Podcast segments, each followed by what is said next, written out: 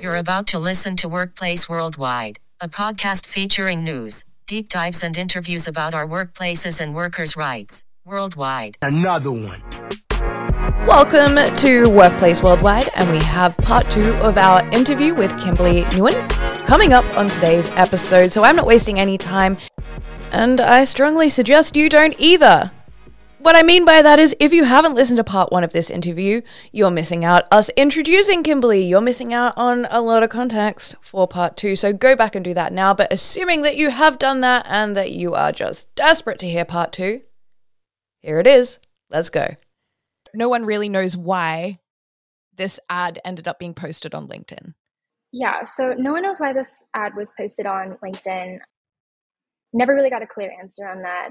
Um, my manager speculated that maybe they were, you know, getting ready to convert some people. So I waited around to see if, like, maybe the next person in line was getting converted. Um, I, fair enough that you know they wouldn't consider me over someone who's like next in line who's been there for like two years. Mm. Um, but I didn't hear any news of anyone being converted, so I'm not really sure what happened with that listing.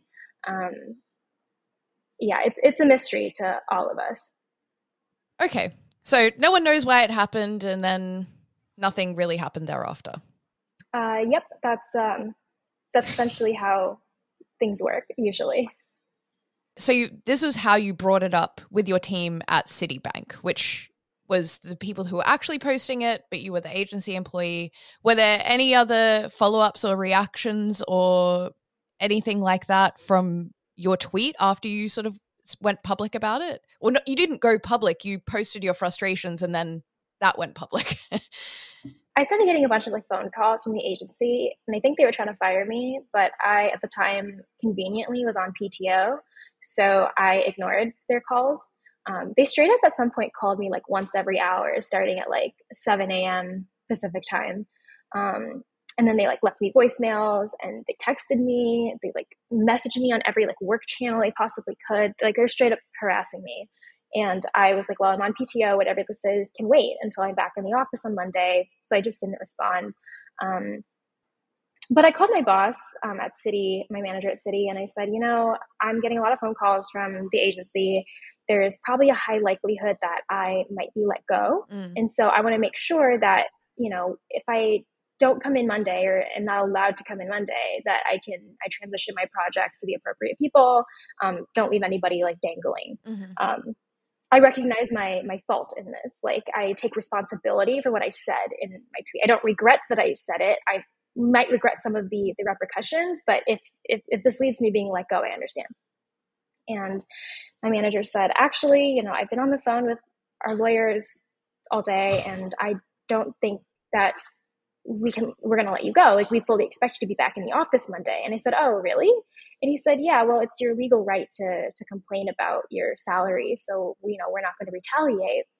And so um i never followed up with my agency who had been like so desperately trying to reach me. And eventually they stopped trying to reach me and i've been an employee ever since. So um i guess everything turned out fine that's interesting. Oh, did did they use the word retaliate? they did use the word retaliate.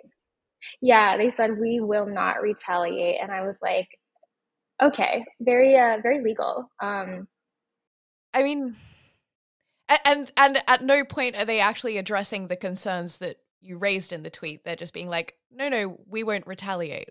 That's it. They addressed it with the media, the Citibank specifically. Yeah. So, but never with you. No, no. I mean, I'm not going to ask how that makes you feel. I think that's pretty obvious, but like, what's your game plan? like, do you just like kind of can, because I mean, like you said, it's sort of turned out well, but I mean, are they, the ball's in their court, they're just never going to kick it, I guess, is how it's going to be at your employment. Yeah, I mean, I guess it's like really difficult to have a game plan because I feel like my experience of trying to negotiate for my market value has been um, like the meme where all the Spider-Mans are pointing at each other, you know? Yeah, yeah. Yeah, because like they keep telling me to go back to my agency, and my agency is like, no, you got to do a performance review. And then, like, I think at some point the Associated Press like actually asked Citi, they're like, well, can't you just give the agency more money to give her money? And then he said, well, actually, she's not qualified for that salary band. They told the Associated Press that. They told a bunch of media outlets that she's not qualified for that salary band. And I was like, well, that's odd because one of my coworkers who I, I spoke to arguably has like more specific experience to this role than me um, is actually getting paid less than me. So, like, is he qualified for that amount that like i don't like i don't understand where the unqual- unqualified came from but they they kind of cited the specific like five to eight years in in the job description um and to be real like i'm not that far off from the five to eight years of mm. experience mm. and i also just feel like that's boilerplate text that they copied and pasted from human resources like i don't think they're actually holding anybody to five to eight years of experience so they just really like needed a reason mm-hmm. to to be able to justify to the media why they weren't going to attempt to to pay me more money. So no, I don't have a game plan. I'm honestly, I'm honestly tired of playing the game. I don't want to play the game. I just want to show up to work and do a mm. good job and then go home. Like I don't, I don't want to play this game. Yes, yeah, exactly right. And that's kind of what it feels like though as well, you know, because like you say, there's this um proxy communication. So they'll tell the media, you know, X, Y, and Z, but they won't communicate that with you. I mean, what what can a rational, reasonable employee do when their own, um, you know, when the people involved, the employers, the people involved in the transaction, at least, are not willing to address them directly? You know, it's yeah, not great. Right. Maybe just to go a little bit um, more into the this the side of it where we talk a, a bit more about pay equity in general. I think what we're seeing now, and especially in the states, you know the strikes are on the rise. That's also happening in the UK and in Europe. There is clear worker dissatisfaction and dare I say distress. It's getting to a point of deep distress for for many many people. And I think we sort of had this post pandemic period where there felt like there was a bit of optimism about how we could negotiate with our working lives be be that cold hard cash or the other benefits that come with that. However it feels as though the pendulum for the corporate world has completely swung in the other direction. They're really sort of doubling down on this idea that actually, like, you have equity. didn't you see the D and I policy? Like, you have it, and kind of like just moving away from it. So, why do you think it's such a struggle for these companies and for this corporate culture to embrace the realities of equitable workplaces?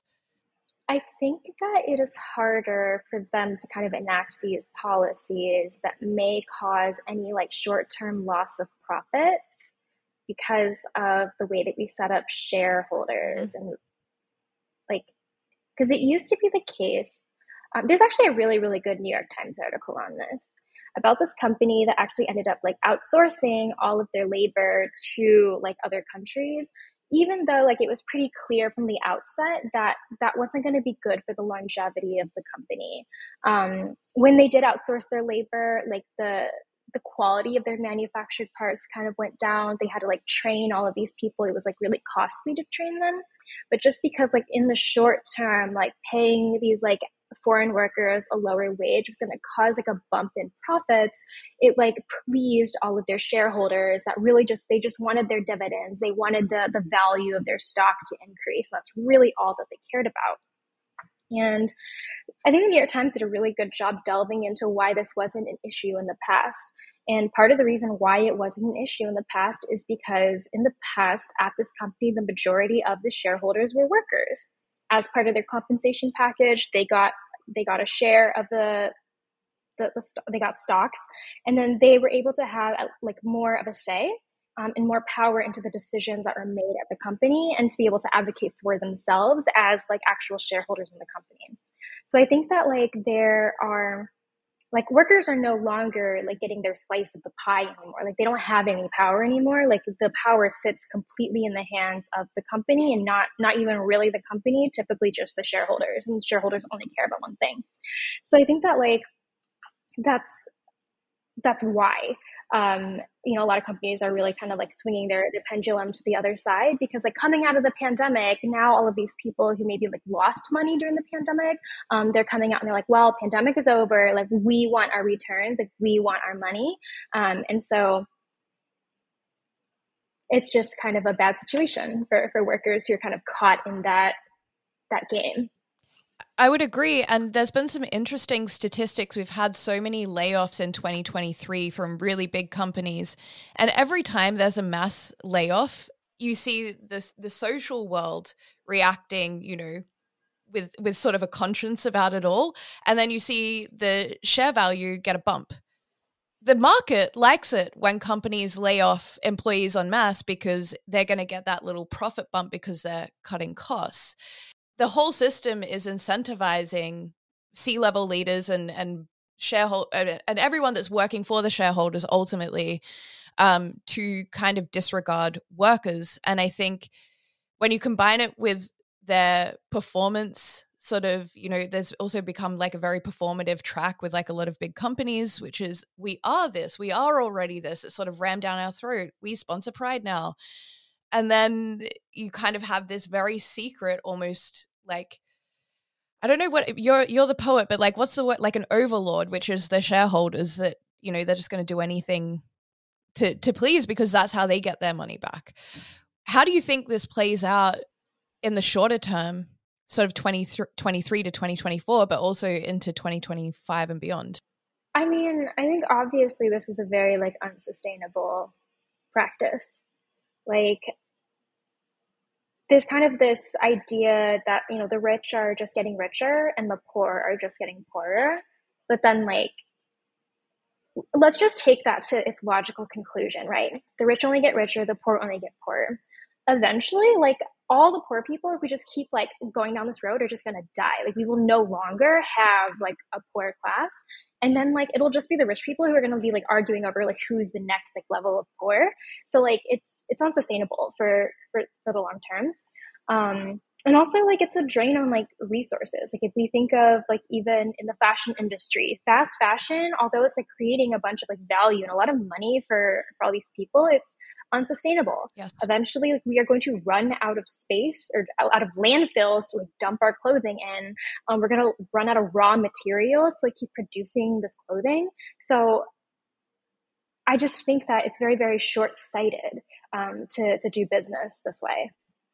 Yes. And it seems to be a running theme, given that we sort of started more acutely talking about your experiences and sort of having that that exact same sentiment and then going to the more macro level and sort of seeing the same problem this shorter term thinking making these decisions um, to, to get the profit and then moving on it's it's not an old concept but i feel that the with social media and just like general capacity with technology, we have just been able to sort of put that into hyper overdrive and sort of shorten the the lifespan of the capitalist beast, so to say.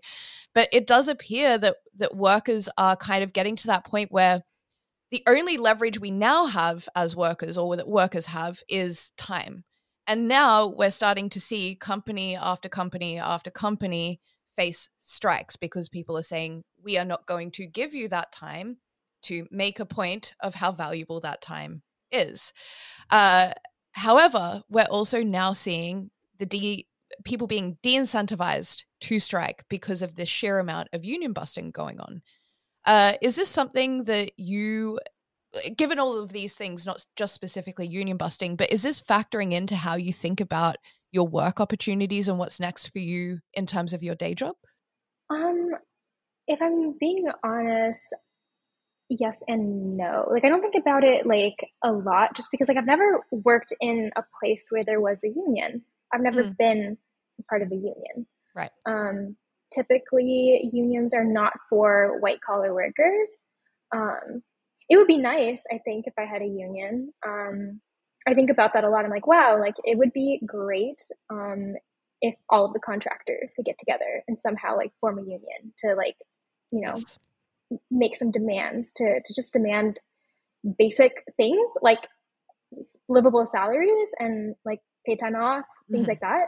Um, but the reality is, I think that there's going to be very few places that I, you know, if I were to look for a new job right now, there's going to be few places that are going to have like a union like that or a union to protect me. Um, so part of what I'm trying to also think about is what what can you do like outside of a union? Like union is a bad word to yeah. to like the corporate like overlords as, as you put it. So like how can we reframe the concept of unionizing so that it is not such a bad word and could possibly be seen as like a positive thing to the company? What do you think would make unions not be a bad word? What do you think that there needs to be? Is it to do with media and i have some questions about the media as well but is it related to to the media and the way they talk about corporate culture or just society? I'm not honestly really sure because at the end of the day what you're trying to do is you're trying to take the concept of a union which is like a bad word to the corporate overlords and you're trying to have a union but not call it a union so I think that's like where, you know, these understandings of these like macro level like things would probably come into play because the only way that I think that corporations really respond is for financial gain. Mm-hmm. Like they're not going to do things because it's the right thing. Let's be realistic. Um, they only want to do things when it either causes an increase in profit or to mitigate a, a loss of profit. Yes. And so if people can organize and find ways to affect the bottom line, that is the only way that they're going to be able to to unionize or to like to make any sort of like impact. Um, and I think that's like the idea with the WGA strike right now is that like they're they're hoping to hold out until like the the film industry has had such like a bad time, like you know, mm-hmm. getting hit, but you know their bottom line getting hit. So um, we should all take notes from the WGA strike. I'm, I'm really interested to see what the outcome is and if they're able to actually like renegotiate their their terms. I would agree, and I think what's what's fascinating about the WGA strikes, and I guess also I, I suspect the SAG strikes are coming as well, and potentially the Directors Guild, is that it is you know if you take an employee like you, your work is not visible, your day job isn't visible. We're taking you know hundreds and hundreds and thousands of people whose jobs are very visible. And what we're seeing is nothing different to what we see in every single situation where you've got one group who wants to change the transaction, and another group that wants to keep it as it is. And it seems to me that it's a huge learning opportunity. We had the WGA strikes in 2007, but like you like you've noted, this is something where we can really see with a lot of visibility exactly how these negotiations take place and you know what's on the table and also the, the degradation of people. They're not even asking for that much. That's what i find wild about this strike. They're not even asking for that much. I also think that the things that they're asking for makes the industry better because like i think there've been a lot of complaints in like recent years. Like people have complained that like tv is unwatchable now.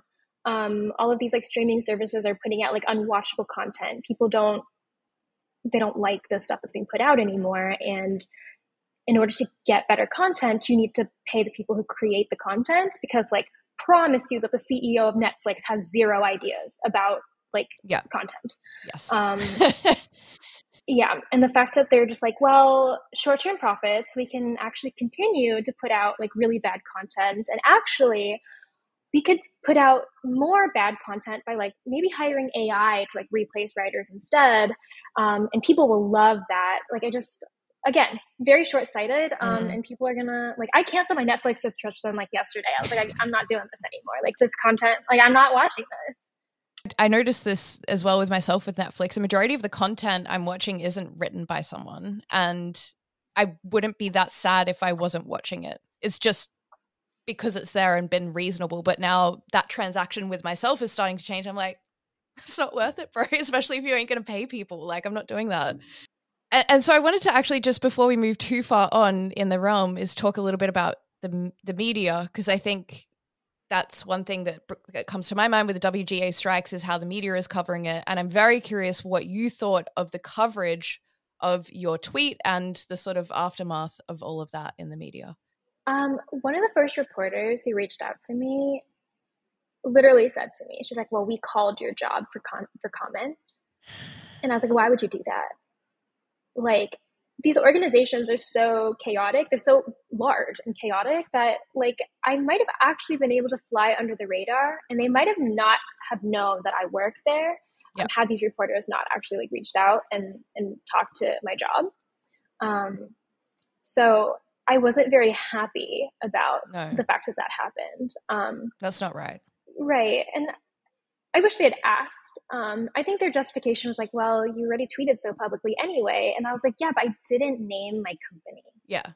And you really underestimate how busy people are. Like, not that, like, there would be people who, who might see the tweet and might, like, clap for me, but never look up where I worked. Yeah, that's a, it's a bit of a violation as well. Cause like you said, you know, you didn't put it you you tweeted something it wasn't a public tweet for public consumption in the same way that they were sort of taking it as a reportable news story yeah like i didn't at citibank i didn't at my agency no. you know i was just like i was like this is just an experience that i had with an entity that i'm not going to name um, and i just want to like whine about it. And then like the media really took it and like ran with it. I think when i was like some reporters later they asked me they're like oh is it okay if we name you or we name your company or we reach out to your company for for comment? And i was like honestly the media train has left without me.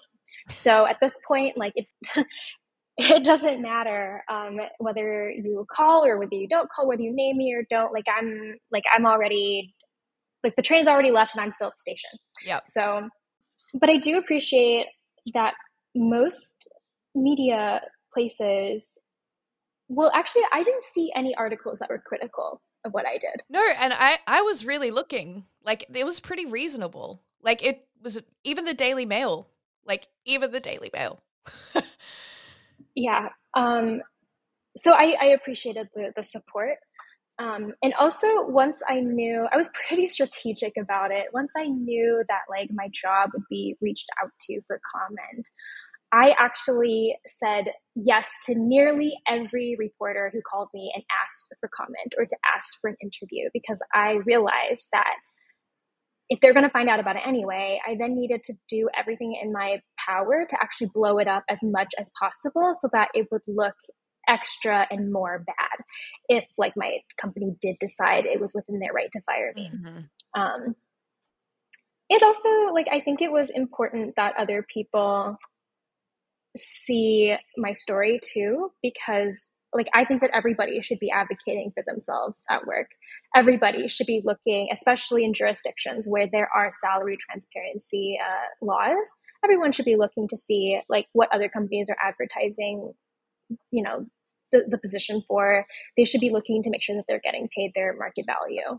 um, but yeah i um i don't have any complaints about the media in in this particular situation what I noticed through all the threads of reporting was this very common. I think your case was so blatantly unjust and so blatantly unfair. There was, you know, the the, the facts kind of stood on their own as sort of being like this is a genuinely just an unfair and unjust sort of situation. And like you said i think it was also a, a great sense of relatability that maybe assisted with that virality. I think so many people reading that i, I had clients uh, bring up the story with me you know here in europe. So it's one of those things where that that visibility on this kind of injustice is you know superficial as some people could write it off as just really um, kind of needs to get out there, even though you didn't plan to be. I think you wrote the poet laureate of pay transparency. Was that? Yes. Yeah. yeah I, I, named myself the the poet laureate of, of pay transparency. Um, well, because like I've always, yeah, I've always wanted to be like the poet laureate of something. Hopefully, like I don't know, the United States or like even like my own state, the poet laureate of New York or something. But um, I'm not there yet. So I was like, okay, well, at least I can declare myself the poet laureate of pay transparency. Can we declare you that in our show notes um, and potentially an episode title? Uh, please do. Let's make it spread. Because I don't think any other poet is working in this space. No, it's so niche. So, like, I feel like I deserve this title. So yeah, yeah. I mean, yeah. you yeah, you've you've earned it and I think it's it's yours and I'm definitely going to do everything I can to evangelize it. And Thank you.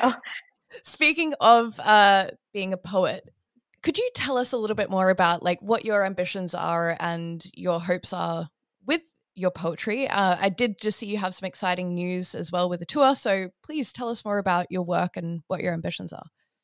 Yeah, so I mean, currently I'm very focused on rounding out and finishing my year long book tour. Um, so my book tour ends about in October. Um, I have been very blessed, I think, on this book tour. I was able to open the tour in my hometown of Omaha, Nebraska.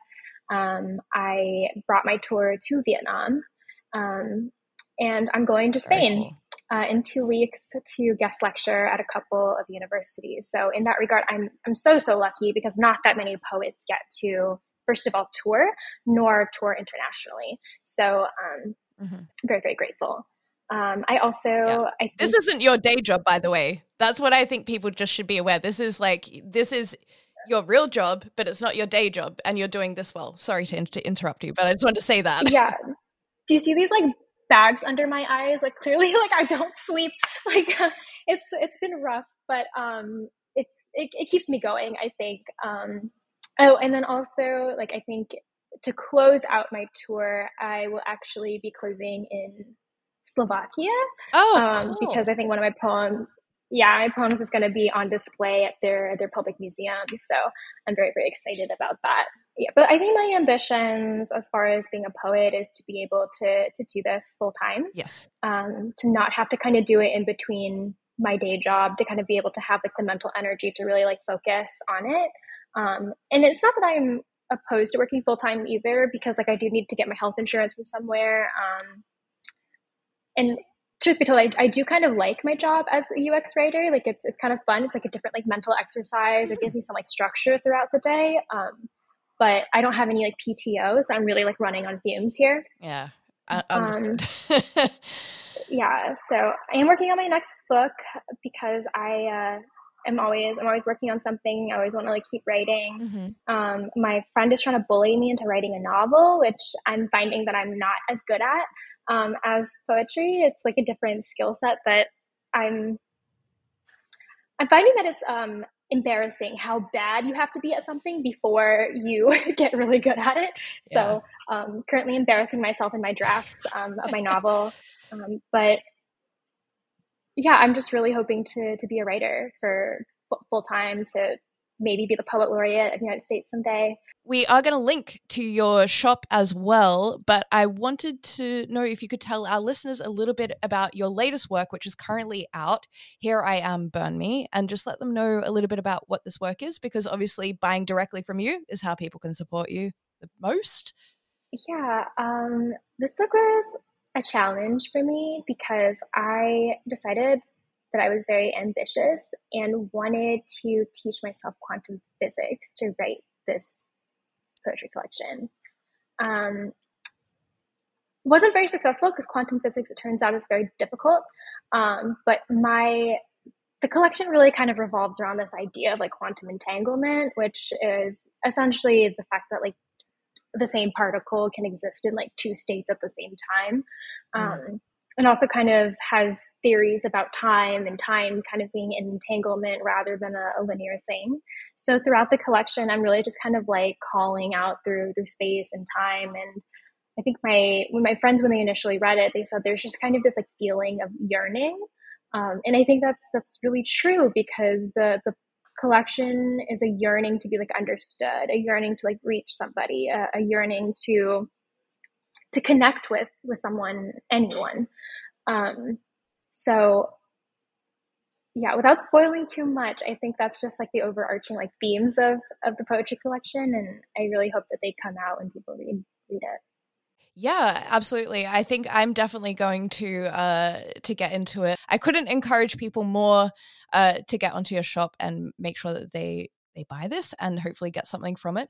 How else can our listeners uh, support you and how can they keep up with you in the digital world? Yeah, so I guess follow me on social media. Um, I'm K Win Poetry on Twitter and on Instagram, which are the two platforms that I'm most active on. I think that's that's really it because I don't like I don't have a Patreon. I I don't I don't have time to like curate a Patreon. I don't have time to like have like a, a Medium blog or a paid Substack. Um, mm-hmm. But all of my tour dates are going to be announced on Instagram. Um, any like future books and, and writing that I that I have will be announced on Twitter and Instagram. So definitely keep up with me there. Perfect. And thank you so much for coming on and and for telling us about your experiences and really, you know, the the thinking behind advocating for yourself in the workplace, but also as we discussed the repercussions, consequences and all of that in between. Thank you again for coming on. Yeah, of course. Thanks for having me.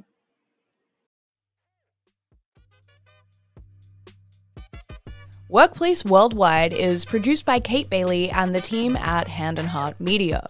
For any inquiries related to this broadcast, please email hq at handandheart.eu. And don't forget to follow us on the gram at handandheart.eu. Original music is composed and performed by Amunda and produced by Amunda with Kyle Startup. You can follow Amunda and Kyle Startup on Instagram or listen to their music on Spotify, Apple, or SoundCloud. If you love Amunda's music, we do too, and we ask you to please consider buying it directly from Bandcamp. Support indie always. Thanks for listening. We appreciate your support.